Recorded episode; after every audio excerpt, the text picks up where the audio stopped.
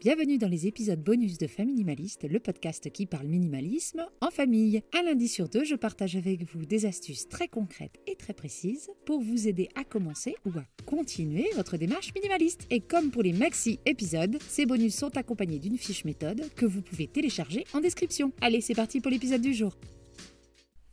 Les résolutions pour la nouvelle année, c'est toujours un peu pourri. On choisit des choses qu'on sait qu'on devrait changer, genre faire plus de sport. Or, si on avait vraiment envie de faire du sport, on l'aurait déjà fait. Ce que je fais du coup depuis plusieurs années, c'est plutôt des défis. Il y a 6 ou 7 ans, c'était par exemple de ne rien acheter de neuf pendant un an.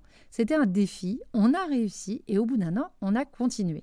Alors peut-être de manière un petit peu moins drastique, parce qu'avec les enfants qui grandissent, surtout les garçons, c'est compliqué par exemple de trouver des vêtements de seconde main tant qu'ils ne sont pas adultes. Des vêtements pour garçons, il y en a beaucoup moins. Mais la plupart des choses qu'on achète continuent d'être de seconde main. Je me suis aussi mis le défi d'arrêter d'avoir une opinion sur tout. À la demande d'un collègue, j'avoue, c'était rigolo. Et du coup, je fais plus attention maintenant à ce que je dis et j'évite de m'exprimer sur des sujets que je ne maîtrise pas. C'était ma grande spécialité. Cette année, je vous propose comme défi d'identifier les pans de votre vie qui pourraient être simplifiés et de passer à l'action. Alors, qu'est-ce qu'on pourrait vous simplifier ? Voici quelques idées, bien entendu, il peut y en avoir plein d'autres. On simplifie notre vie sociale. Si on se plaint de ne jamais avoir de temps pour se poser, de passer du temps juste en famille, on se fixe une règle. Pas plus d'un événement social par week-end ou par mois, à vous de voir. Regardez ce dont vous avez besoin et tenez-vous à cette fréquence jusqu'à l'été, juste pour voir. Ou on échange des dîners contre des sorties, des activités, des goûters, une manière de voir nos amis, notre famille qui demande moins de préparation et engendre moins de fatigue. Dites-le à votre entourage. Et si vous êtes fatigué par votre agenda social et n'avez pas envie d'en faire moins pour autant, c'est peut-être d'autres habitudes qu'il faudra changer pour avoir plus d'énergie. On peut simplifier nos déplacements. Là, je parle aux familles. Si vous avez 2 enfants qui font chacun 3 activités, qui vous demandent 12 déplacements en semaine et que vous courez après le temps, il est peut-être temps de revoir les choses à la baisse, non ? Moins d'activités, ou alors se faire aider pour les transports, ou adapter les repas pour des trucs faciles quand on rentre du sport et lâcher sur les devoirs. On ne peut pas tout faire. Et des journées à rallonge pour les enfants, c'est des journées à rallonge plus pour les parents.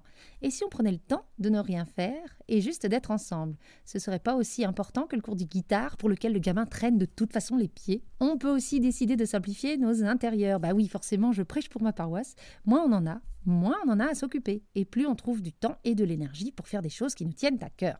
Si on n'avait plus que 30 minutes en famille à faire le ménage une fois par semaine, comme pour nous, et non 2 heures comme on faisait avant parce qu'on en avait partout, on n'est plus dispo pour faire d'autres trucs comme des sorties, des jeux ou des câlins. Et enfin, on peut décider de simplifier notre consommation de contenu.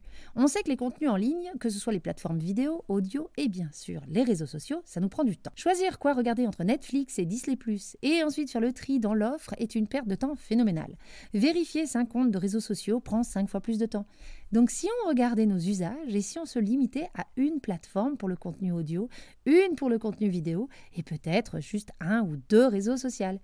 Du moment que vous gardez Faminimaliste de votre consommation audio, je dis banco banco. Et voilà pour l'épisode du jour, j'espère qu'il vous aura plu et qu'il vous sera utile. N'oubliez pas d'aller en description pour télécharger la fiche méthode. Je vous dis à jeudi 17h pour mes épisodes plus longs, en solo ou en duo. Je partage avec vous astuces, méthodes et réflexions pour vivre une vie concentrée sur l'essentiel et débarrassée du superflu. Si vous voulez me soutenir dans la création de ce podcast, vous pouvez me laisser un commentaire ou alors des cœurs et des étoiles sur vos plateformes d'écoute. Je vous dis à très bientôt et en attendant, n'oubliez pas, vivre avec moins, c'est vivre avec mieux.